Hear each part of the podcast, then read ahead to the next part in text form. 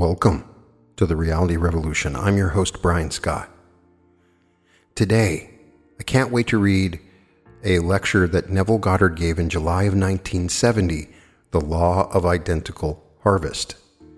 This, a later lecture given in the 70s, is profound and deals with imagination, the power of imagination, and what he calls the law of identical harvest. There's some cool references here to different people like Freedom Barry and some interesting stories. I love the lectures from 1970.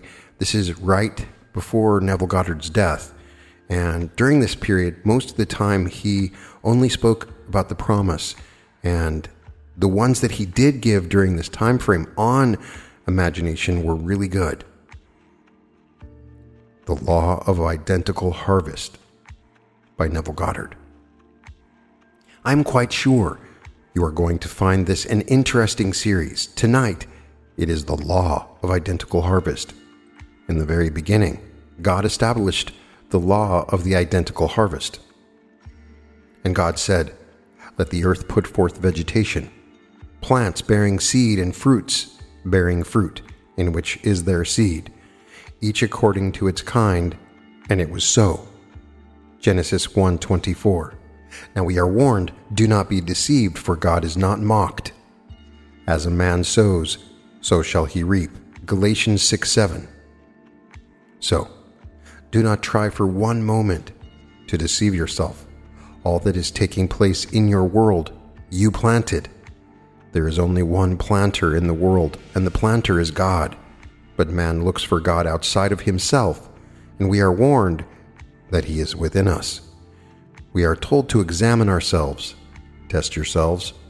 Do you not realize that Jesus Christ is in you? Unless, of course, you fail to meet the test. 2 Corinthians 13:5. So within us is the Lord Jesus Christ, and we are told, by him all things were made, and without him was not anything made that was made. John 1 3. Now, where is he? Who is he? If he is in me and he is the cause of the phenomena of my life and everyone's life, then where is he? I should find him. It's the most important search in the world, and I have found him. Christ in you is your own wonderful human imagination. That is the Lord. Your every imaginal act is the planting of a seed, and the harvest is nothing more than the multiplication of the identical seed. You cannot change it. How do I plant the seed? Well, I could plant it unwittingly, and most of us do. I read the morning's paper and I react emotionally. At that moment, I planted a seed. You tell me a story and I react emotionally. At that very moment, I've planted a seed and I'm going to reap it. The identical harvest. Most of us do not remember. We do not remember the moment when we planted the seed. But every natural effect has a spiritual cause and not a natural. A natural cause only seems, it is a delusion of the withering vegetable memory. We cannot quite relate the harvest to anything that we've done. Let me now tell you just a simple little story. On March the 7th of this year, the Los Angeles Times printed a little story about a lost church organ. The minister called in the detectives and announced that the church organ was stolen. He gave a description of the organ. To the best of his ability, they found what they thought to be the organ that was lost, but all identification marks were removed. The serial number and everything about identifying it for ownership had been taken from the organ. The minister said to the detectives, Look into the back of the organ and see if you find a paper clip with a little piece of paper clipped to it and this number written on the paper. The detective said, Why? And the minister said, I placed it there. He said, Why? He said, just in case. Now, he is preaching the story of Christ, just in case. That is when we planted loss, just in case. To tell him that he was the source of the loss of that organ, he would strike you if he was bigger. Really, he was the cause of that loss. But you couldn't tell him that. Yet he will repeat from the pulpit, Be not deceived, for God is not mocked. He will even quote Job my fears have come upon me, Job 4:14. For my imaginal acts, whether they be in love or in fear, they are seeds. and I must reap them. I will give you one that is very personal. When I planted it, I do not know, but I had to have planted it. And I will show you that even though you plant unlovely things unwittingly, you need not be the victim. You can revise it and change it, even though you are confronted with a seemingly insoluble problem. When I left here last year in the month of July, I checked my two suitcases at the airport. When I arrived in Los Angeles, one was missing. The contents I could not replace for $1,500. They were all the lovely dresses that my wife has, and all her dresses are made by a certain courtier in Beverly Hills, and not one is under $195. She has made these dresses over the years for her. They were not new, but I couldn't replace them. Any one under $195, plus other things in that suitcase. My suits were in another suitcase perfectly all right. I recorded the loss. They said, When we find it, if we find it, we will send it right over to you, Mr. Goddard. After five days, and not a word, we called, and they said, It is lost. We've made every effort, and it cannot be found. Put in a claim and send it off to San Diego, the quarters for the PSA office. My wife did the legitimate thing in the world of Caesar. She itemized the contents to the best of her ability and what it would take to replace the items in that suitcase. The morning about two o'clock, I woke and said, Now, look here. I teach this principle, and so I have brought about a loss in my own world. I will have none of it.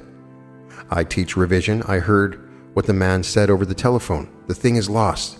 They cannot find it. We have looked high and low. Then you read in the papers that hundreds of millions of dollars are stolen every year at our airports, depots, and the wharves across the country, and it's an inside job, as it were. So at two o'clock in the morning, I took in my hands my suitcase. I felt the weight of it. I could feel the weight. I could see in my mind's eye the gray bag with the black leather. I could actually feel it, and I felt it with the sense of relief. For of all the pleasures in the world, relief is the most keenly felt. When you are expecting someone and they are late, someone you truly love and they are late, and it gets later and later and you get anxious, and then you hear the familiar voice, you know the relief that comes. Well, now, that's what you do when you feel that relief. And when I dropped it and got up and went into my living room and simply read my Bible, it was early. We have a lovely apartment and it was quiet. We have no neighbors. I turned on the lights and read my Bible. The next day, no report. The following day, I received a letter postmarked San Francisco, a strange, peculiar hand printing my name, Neville Goddard. The address was correct. When I opened the letter, there was the little note in the same peculiar printing Your suitcase is in box 524, sorry, the Phantom, and enclosed a key. So I called the security guards at the Los Angeles airport and I told them the contents of the letter. I said, I have the key. Well, we'll investigate immediately, which they did. They called back within a matter of five or ten minutes to tell me there is no such box in Los Angeles. I reminded them that the letter came from San Francisco, so he said, All right, I'll call you back. He called San Francisco, and the security guards got the local police, and they opened 524, and there was my suitcase. They opened it up in the presence of the policeman, and the whole thing was ransacked, completely ransacked, utterly turned inside out. They sealed it and flew it down and asked me to come over with my wife, and in the presence of the security guards in LA. They would open my suitcase in my presence, which they did. Not a handkerchief was missing. Everything was turned inside out. The man was most apologetic, and he said, Mr. Goddard, I am awfully sorry. We are sorry for the company. These things happen. We do not know how they happen, but they happen. May we clean the things for you? I said, No. That is something that my wife and I do every year. We travel for more than two weeks. Everything we wear is dry cleaned, so it is a little problem of ours, and we've always done it. Then he gave me his personal card and said, The next time you and Mrs. Goddard travel on PSA, you are our guests. I took the card and gave it to my wife, and now we are here and going back as the guests of PSA. But we did not lose one handkerchief, not a thing. But it was a complete mess. What they were looking for, I do not know, but they found nothing there. However, that's done. My friend Freedom Barry, we all know Freedom, about three months ago, Freedom called me. He was distressed, he was in a panic. He said, Neville, My most precious possession is my grand piano. I can't replace it for $4,000. It's only insured for two. Well, it needed certain repairs, so I sent it back to the factory for the repairs. When it was done, they called me and told me they would not deliver it until I came to the factory and tried it and saw the work done, and then agreed to the work. It was a $400 job. So he made the trip to the factory, tested the piano, approved it, and they said they would send it off, and the date was given. It was a Tuesday for delivery. He remained in all day on Tuesday, but no piano. He remained in on Wednesday and no piano. On Thursday, he called and they said, We were waiting for a full load. That's why we didn't get it off on time, but it is off now. But unfortunately, we can't find either the truck or the driver. They have both disappeared. At that point, Freedom panicked. He said, You know, I am so close to the picture, I can't do a thing. Were it another person, I could do it, but I can't do it for myself. And the one person in this world I can turn to in confidence happens to be you. Will you aid me in bringing back my piano? I thanked him for the confidence he had in me, and then as I hung up the telephone, I went into my bedroom and proceeded to put myself into the mood of hearing his voice. I had just heard it, telling me that he has the piano. That night, a lovely piano concerto was on. Every night between 8 and 10, we have a station called KFAC, and they'd play two to three hours of lovely classical music. So this night in particular, they were playing beautiful piano concertos, so I imagined it was freedom. I sat there entranced with the beauty of this music, and I assumed it was freedom playing, and then I turned it off as it came to the end, so I would not hear who played it. I assumed it was freedom. Then in my imagination, I put my hands upon his shoulders and thanked him for the joy that he gave me and felt completely relieved in what I had done. Two days later, he phoned to say they had found the man. At first, he would not reveal what he had done with the truck or its contents, but eventually he confessed, and they got the piano. So the piano is back in Freedom's house. All it needed was a tuning because of the long ride and the extreme heat through the day and the cold at night. Now he has his lovely piano, and he treasures that piano more today than he did prior to the loss of the piano. It's like a lost son coming home. So here we have a law. It's a principle, and morning, noon, and night, you and I are operating this principle, and we can't stop it. If the world seems confused today, it's confused because we, the operant power, made it what it is. There is no power outside of man doing anything. Why? Because God became man, that man may become God. He actually became as I am, that I may be as he is. He's not pretending that he's Neville. He actually became Neville. He's not pretending that he is you. He actually became you. And in you, he is your own wonderful human imagination, and one day you will know it. You will know it beyond all doubts in the world. When he completely awakens within you and his son calls you Father, then you will know it. But until his son calls you Father, and you know that relationship, try it. Test yourself to see whether you are holding to the faith. What faith? People say, the Christian faith. Well, what is the Christian faith? I believe in the Lord Jesus Christ. Well, do you believe that He is in you? No. Well, then, you don't believe in the Lord Jesus Christ. Do you not realize that the Lord Jesus Christ is in you and there is no other Lord? So, as Blake said, Babel mocks, saying there is no God or Son of God, that thou, O human imagination, O divine body of the Lord Jesus Christ, art all a delusion? But I know thee, O Lord, when thou arisest upon my weary eyes, even in this dungeon and this iron mill, for thou also sufferest with me, although I behold thee not. And the divine voice answers, Fear not, lo, I am with you always. Only believe in me that I have power to raise from death thy brother who sleepeth in Albion from Jerusalem that I know from experience. He can raise from death the one who sleeps in universal man called Albion. One day, you will experience it. You will actually experience the story of the Lord Jesus Christ. And when you experience it, you are the Lord Jesus Christ.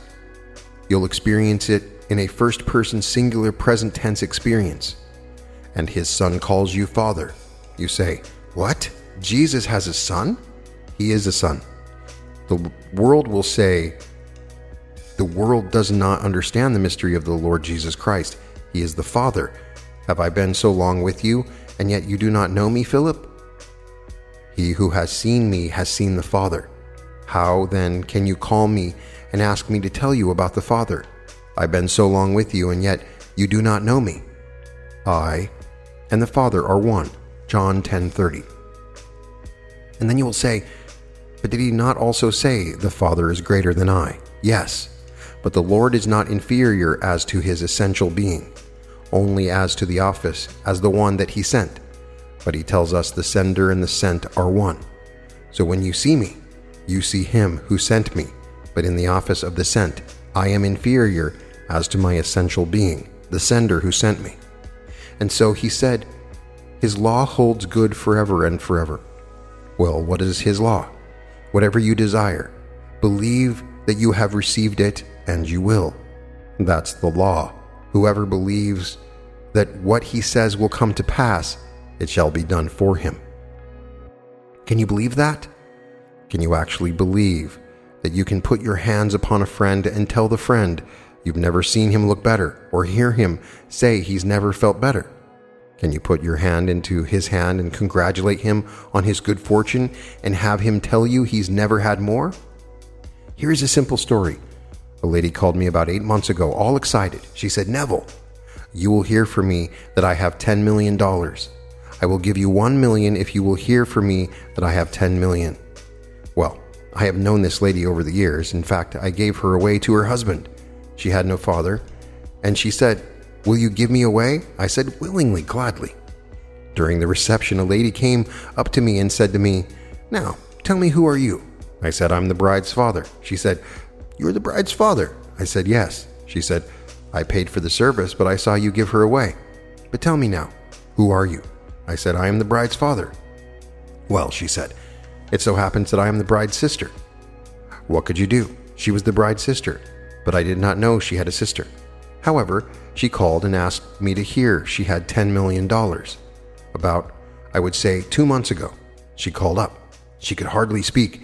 With the excitement, she said, You know, my brother, and this seems an incredible story, received from this lady, a very, very elderly lady, the entire estate, and the estate is in excess of $100 million. Well, I didn't ask her to hold her breath until an estate of that size was settled. The chances are she'll be gone, and others will follow her. In an estate of that enormous amount, you will find all sorts of people claiming they are the mother or her brother or this, that, and the other. So I didn't say one word to her in any way disillusion her. She was in the mood, a mood of enormous wealth, and she walked in that state waiting for the brother to have the estate settled. Undoubtedly, he promised her 10 million of the 100 million, for he knew the value of the estate. But forget that part of it. She was in the mood of wealth. She called me one month ago, and this is her story, and this is now factual. She does not have to wait for this estate. She said, You know, these two elderly ladies came into the meeting. Her husband has a little church, not much bigger than this room, and these two elderly ladies in pants, not well dressed at all. You would think they could contribute a dime to the support of the little church. They said to her one day, Do you have a mortgage on this place? She confessed, Yes, we have a mortgage how much she told them, and they said, All right, we'll take care of it. They paid off the mortgage on the house and the church 100%. Bought her a new car and gave her the pink slip, set up a trust fund for $1,000 a month for the rest of her earthly days. You see, she was in the mood. She was in the mood of fantastic wealth. Whether that enormous estate is ever settled or not, or whether it is true or not, at least she was in the state that called in her by that imaginal act the same identical harvest. If you would really believe in the Lord Jesus Christ and pinpoint him as your own wonderful human imagination, there is no other Lord. He literally became as you are, that you may be as he is. The incarnation took place at Calvary, not at Bethlehem, when God became man. That's Calvary. That is the incarnation, and he is not pretending. He had to completely empty himself of all wisdom and all knowledge and all power to become us. At Bethlehem, we became as He is. That's the mystery. And here tonight, if you know who He is and you trust Him 100%, You can turn to Him, for all things are possible to God, all things. There is no restriction placed upon the power of God if you know who He is. But if you have some little reservation, you will do this, but well, then don't call. If you will say simply, Well, I ask three or four people in case one fails, you don't know Christ. If freedom had called me and then, as he hung up, called a second or a third or a fourth person, he would have no confidence in my teaching, none whatsoever. But I know freedom, or I would never have told him to come to this city and teach. But I felt in freedom the man I wanted him to be, and freedom came here and he taught, and he is a wonderful teacher. He doesn't teach the promise because he hasn't had the promise. He's had the law, and he knows the law. Well, when you are so very close to it, you find it difficult to operate. Well, there is a hand. If the back of this hand began to itch, it can't reach itself. But what's wrong with this? Using the other hand to scratch, can't this come to its assistance and scratch it? There's only one body. We are told there's only one body, one spirit, one Lord, one God and Father of all. Ephesians 4 4 6. So, as one body, he turns to an aspect of himself, which is the one body, and he turned the aspect of his body in whom he had confidence, and he called me. Well, at that moment I heard him and then dropped it. You don't do it day after day, you simply do it, and it's done. There's always an interval of time between a seed that is planted and the harvesting of that seed, so just drop it. You don't pick it up every day to see if it's really growing. You leave it, and the thing germinates, and then it comes into fruition in its own due time. Unfortunately, we are not aware of the moment of the planting of the seed, and when the harvest appears, we deny our own harvest. We can't believe for one moment that we did it. Recently, I read an interview with Mrs. Martin Luther King, the widow of the great evangelist, and she said the day that the late President Kennedy was assassinated, my husband turned to me and said, That is the way I'm going to die. I too will be assassinated. He was a powerfully emotional being. He identified himself with the martyrdom. Whether he wanted to be a martyr for his own cause or not, I do not know. But her own words, my husband said to me when he heard of the story of the assassination of Kennedy, That's the way I'm going to be killed. I am going out just like that. Now you tell that man that he did it, and the one who now serves 99 years was only the means by which his will was externalized. He would not believe it. There's always somebody ready, waiting to aid the externalization of my will, and my will is a simple imaginal act. That's all. And then you, if you can be used, if you are not in that state that you can be used, you will not be used against your will. But there are those who are falling into all kinds of states in this world. There are those who feel at home being a thief. Well, if I feel that I have lost something, the states occupied by men who believe themselves to be thieves they will fulfill my will for me. If I feel that I am secure, there are those in the world who will play their part and aid the birth of my feeling that I am secure. It's entirely up to us. What are we doing? Well, you cannot change this eternal law of the identical harvest. You will find it in the very first chapter of the book of Genesis, the first chapter, 11th verse. And God said, Let the earth put forth vegetation plants bearing seed, and fruit trees bearing fruit, in which is their seed, each according to its kind, and so it was. And not a thing has happened in the world to change that. It's the same wonderful law. So, whatever we are today, we are by reason of the fact that we are the sower. People love to sow. But the comforting thing is this that the Word of God has been sown, and no one can change it. And where is it sown? It's sown in you and the word cannot return void, but must accomplish that which he purposed. For in every child born of woman, the word of God has been planted, and that word, in the fullness of time, will erupt, and the story of God will unfold in the man in whom he has planted it. Then that man will know he is the Lord Jesus Christ. That's the most glorious thing in the world. If you suffer now, because of your strange planting, all well and good, but bear in mind, the word of God has been planted and you cannot fail. Not one child born of woman in this world can fail to one day realize that he is God the Father. If one failed, the whole thing would fail. No one can fail. No, not even a Hitler. Not even a Stalin, for behind the mask called a Stalin and the mask called Hitler, there is that word of God that is perfect and it will grow. And one day it will erupt. They have gone from this world only to our physical senses, but they haven't really gone. They are in a world just like this, terrestrial in a body that is new, unaccountably new, but a new body, in an environment best suited for work yet to be done in them. For he who began a good work in you will bring it to completion at the revelation of Jesus Christ.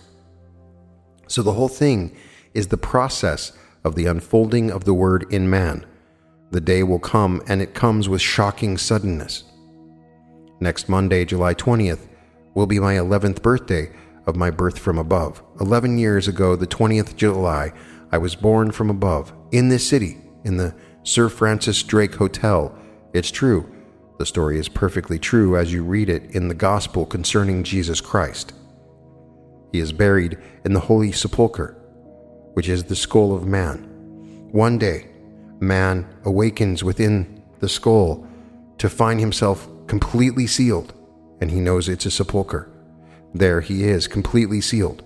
But he is the wisdom of God and the power of God as Christ is defined in the story of the Bible. Because you are the power of God, you have the power to come out, and because you are the wisdom of God, you have the wisdom to know what to do. And you do come out, out of the tomb of your own skull. And all the imagery of Scripture surrounds you, the babe, the witness, everything, and there you are, born from above. And you are told you must be born from above, for unless you are born from above, you cannot enter the kingdom of heaven, which means the new age.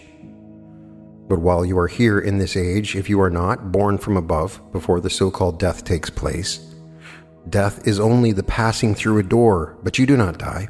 Nothing dies. You pass through the door. Those who remain cannot see you beyond the door, but you aren't dead. You are just as alive as you are here, in a body like this, only it's young, not a babe. Young, about 20 years of age, in an environment best suited for the work that you must still do. And then, one day, you are born from above, and from then on, you enter an entirely different world, a new age. It's not an area, it's a body. And wherever you are clothed in that body, everything is perfect. Nothing can remain imperfect in your presence, wherever you are. So the kingdom of heaven is not an area, it's not a realm, it is a body. Wherever you are, nothing remains dead. Everything is made alive and perfect. Trees that are long dead and turned to stone burst into flower as you walk by. Things that are completely wrong are perfect as you walk by. Seeds that are not growing spring when you go by. It's a body. So the kingdom of heaven is a body. It's the perfect body. It's the body of the risen Lord within you, which is the Lord Jesus Christ. So nothing can remain imperfect when you are born from above. But tonight, in the practical world in which we live here, which will still be with you when you go through the gate called death. It will be called the practical world. You will find this principle still operating. Everyone who is not born from above will still be looking for this principle to find out how to make things come into his world that he wants. It's a simple, simple principle. You start knowing that your own wonderful human imagination is God. That's the Lord Jesus Christ. Though I do not know from actual experience, I will believe it and then put him to the test. I will test him, and then you take a goal in life for yourself or for a friend, and then persuade yourself that things are as you would like them to be. When you are self persuaded that they are, you do nothing. The whole vast world aids in the birth of that assumption. All you need to do is assume that things are as you want them to be, and in that state let it go, and all things move to aid the birth of your assumption. There's no need to go to anyone. First of all, the whole vast world is yourself pushed out anyway. There's no need to get even. Just go about your Father's business. Just forget it, doing good. You won't grow weary in the doing of good, for in due season you will reap if you do not grow weary. So even though you feel you have been wronged, forget it. When I put my mind on the one who did it, or who I thought did it, who signs himself the phantom, I would still be looking for my suitcase, but I completely forgot that, and when Caesar called, I turned to the only one who never fails, and that is one's own imagination. You see, we exist in physical bodies, but we live in imagination. You can't get away from it. That is your immortal body. So you live in imagination. You only exist in physical bodies, and these bodies will turn to dust. But they will be restored quickly, instantaneously, may I tell you. The world will say, How do you know? Well, I know. I know from experience. I'm not speculating. I see my friends, those who have gone, and they are in a world just like this. I meet them. They are not born from above, while they were here, and they are not yet born from above, now that they are here. And so I meet them, and I discuss with them and teach them this principle, but I cannot go beyond this, for then I will not be functioning in that sphere. Having gone through the four dramatic scenes as discussed in Scripture, I've reached the end of the drama. But only now, while I am still anchored to this body, can I meet them at night when I put this thing, indicating the physical body, down and go to sleep. I meet my father, my mother, my brothers, and I instruct them concerning this principle. Then they are instructing themselves, and I hope here in the world you, too, will become teachers and teach, even though the body sleeps on the bed. For what else should one learn? If you know there is a principle by which you can be what you want to be in this world, then what else is important? And you simply lead a nice, wonderful, free life, hurting no one, and just simply doing what you consider the good as you understand it. When you take it to heart and do not turn back. Test yourself every day to see whether you are holding to the faith, and the faith is not. Do I believe in the Protestant faith, or the Catholic faith, or the Lutheran faith, or the Jewish faith? No. Do you believe in God? For God is in you. His name is in you, and He and His name are one, and His name is I am. That's God. So when you say, I am Mary, all right, you have put something on it. If you say, I am Larry, you put something on it. But His name is I am. Well, you can put I am wealthy, I am happy. You can put these attributes on it and walk in the state of consciousness that you are actually this living state that I am happy. And in a way that you do not even know, you'll be happy. You will be happy here while you seemingly are awake, and you are happy there while you seemingly are asleep. The day that you really awake, what a shock! Because if you tell the whole vast world that they are sound asleep, they won't believe it if I tell the whole vast world tonight, you are sound, sound asleep, and the dreamer in you is dreaming the dream, and the dreamer is God, they would think I'm insane. I would have told anyone who told me that, that they were insane too, until the day it happened to me. And when I, the dreamer, awoke within my skull, I wondered, who put me here? How long have I been here? And here, all along, I had been dreaming, and the dream seemed so objectively real, so altogether real that I didn't realize it was all a dream, and that I find myself was the dreamer of the dream, and the whole vast world is simply playing the part they must play because of the nature of the dream that I was dreaming. Then I woke within myself to find who the dreamer was, and the dreamer was the Lord Jesus Christ. We are told in Scripture to leave everything and cleave to your wife until you become one. And man thinks it means the woman that you marry. No. This is my emanation. This is my wife. I must cleave to it until finally the dreamer and the thing it's dreaming become one. But the dreamer is the Lord Jesus Christ. So wherever there are two, you are one. And you can share what you've done as experience with others. But you don't go around talking about it because if anyone ever says to you, Look, here he is, or Look, there he is, don't believe it, for you will never know Jesus Christ until he looks just like you. When you see him, He's just like you, I tell you. We are told he is the rock, but of the rock who begot you, you are unmindful and forget the God who gave you birth. Deuteronomy 32:18. And they ran from the supernatural rock, and the rock was Christ. I tell you that if the rock of Christ is in you, and I know that it is, then the rock is in you. And one day you will see that within the rock there is a man, and when you see it, you will say, Why, it is I. You will actually see him and you will say, Why, it is I. The rock became fragmented, and that rock drew together all its different fragments and formed itself into the human form. And one day you will see it. It's a human form that is seated before you. And as you look at it, it glows, it's alive, but with a face that you've never seen such a beautiful face like it before. You've never seen such strength of character with a face of majesty. You name it, the face has it in perfection. That is your face. It is you. And then the whole thing glows like the sun and then explodes. That's the man in you, and the man is the Lord Jesus Christ. So we're told in Scripture if any man should say to you, Lo, here is Christ, or Lo, there he is, don't believe him. Why? Because when he appears, we will know him. Why? Because he will be like you, just like you, your face, beautiful as it is, raised to the nth degree of perfection, no blemish, and what character? You've never seen such strength of character as you will see on that face that is yours. You've never seen such majesty as you will see on the face that is yours, such beauty as on that face that is your face. So the rock, as told you in the 32nd chapter of Deuteronomy, is literally true. Sitting one day in the silence, contemplating nothing in particular, Suddenly, a rock of lovely quartz that size indicating came before me. I simply looked at it, not expecting anything, and suddenly it became fragmented, broken into numberless pieces, and then, like some magnet, drew all the pieces together into a man seated in the lotus posture. I looked at him, and suddenly I'm looking at myself, and then I realized this thing is alive, and something I could not in eternity ever hope to be the beauty, the majesty, and I'm looking at myself. And then it began to glow and it glows and it glows like the sun, and then it explodes and you see the rock. You might be familiar with that lovely poem of Robert Graves. Hold fast with both hands to that one love which alone, as you search the earth, restores fragmentation into true being. That one love which alone restores fragmentation into true being. Yes, that rock was fragmented, and every part of the world is but yourself fragmented. And when you reach the end, you will bring it all back into the one being that became fragmented. And it's your being, the only being.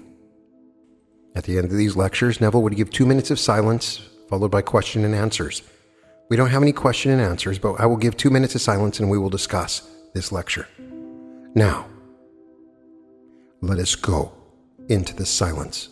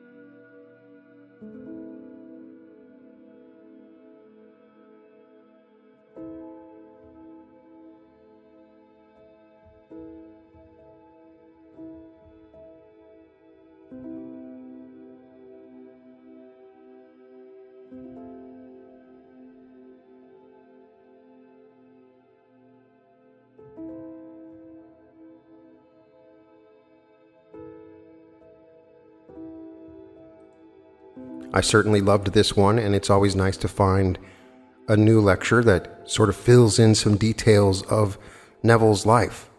The story of the woman that talks about getting the $10 million I found fascinating. I believe that that woman, as identified in my Facebook group, was a woman that also wrote a book, The Magic of Your Mind by Louise Burleigh.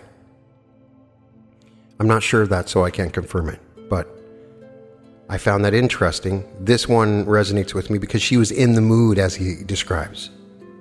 It It's not about a specific amount, it's not the $10 million. It's that feeling of wealth where you're totally taken care of. Everything is good for you. She walked around in that feeling, that mood, and then things started to happen for her. So interesting to hear the story about Freedom Barry and his piano. And I just love the stories where they find lost things because that's something I've encountered and I've used imagination successfully with in the past. So, if you have lost luggage at the airport, it's a classic way that you can use your imagination. It's something I've used twice now. People have said on Facebook, I lost my luggage. You just imagine somebody telling you, hey, I found my luggage. If it's yours, you imagine holding the luggage, opening the luggage, looking at it, feeling it. It's usually easy to add the feeling textures to those points of imagination.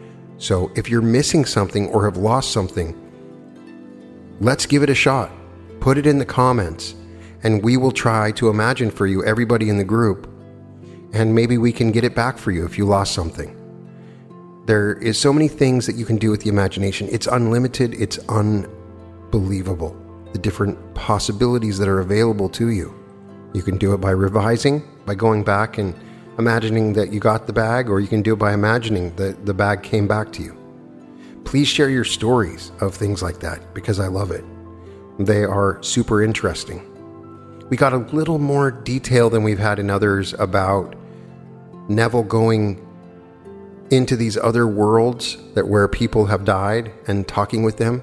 Here we see that Neville has spoken with his family, his father, his mother, his brothers, and told them the possibility that Christ is within them and being born from above. The most unusual thing about Neville's philosophy is this particular point because he never says where he got it. He just says it. He never says that he was told by someone else or it's in the Bible. He does imply there there are some parts of the Bible that it's referred to, but it is purely from Neville. We've never heard it from anyone else. And as I've said before on the podcast, when I saw my dad, it was similar. He was like 20 years old when after he had died. And so it would be an interesting afterlife if you come back when you're 20. You don't have to go through your childhood again. So who knows? I would love to get your impressions and opinions. The law of identical harvest. Whatever you imagine in your mind will harvest in the world around you. You can find all episodes of The Reality Revolution at therealityrevolution.com and welcome to The Reality Revolution.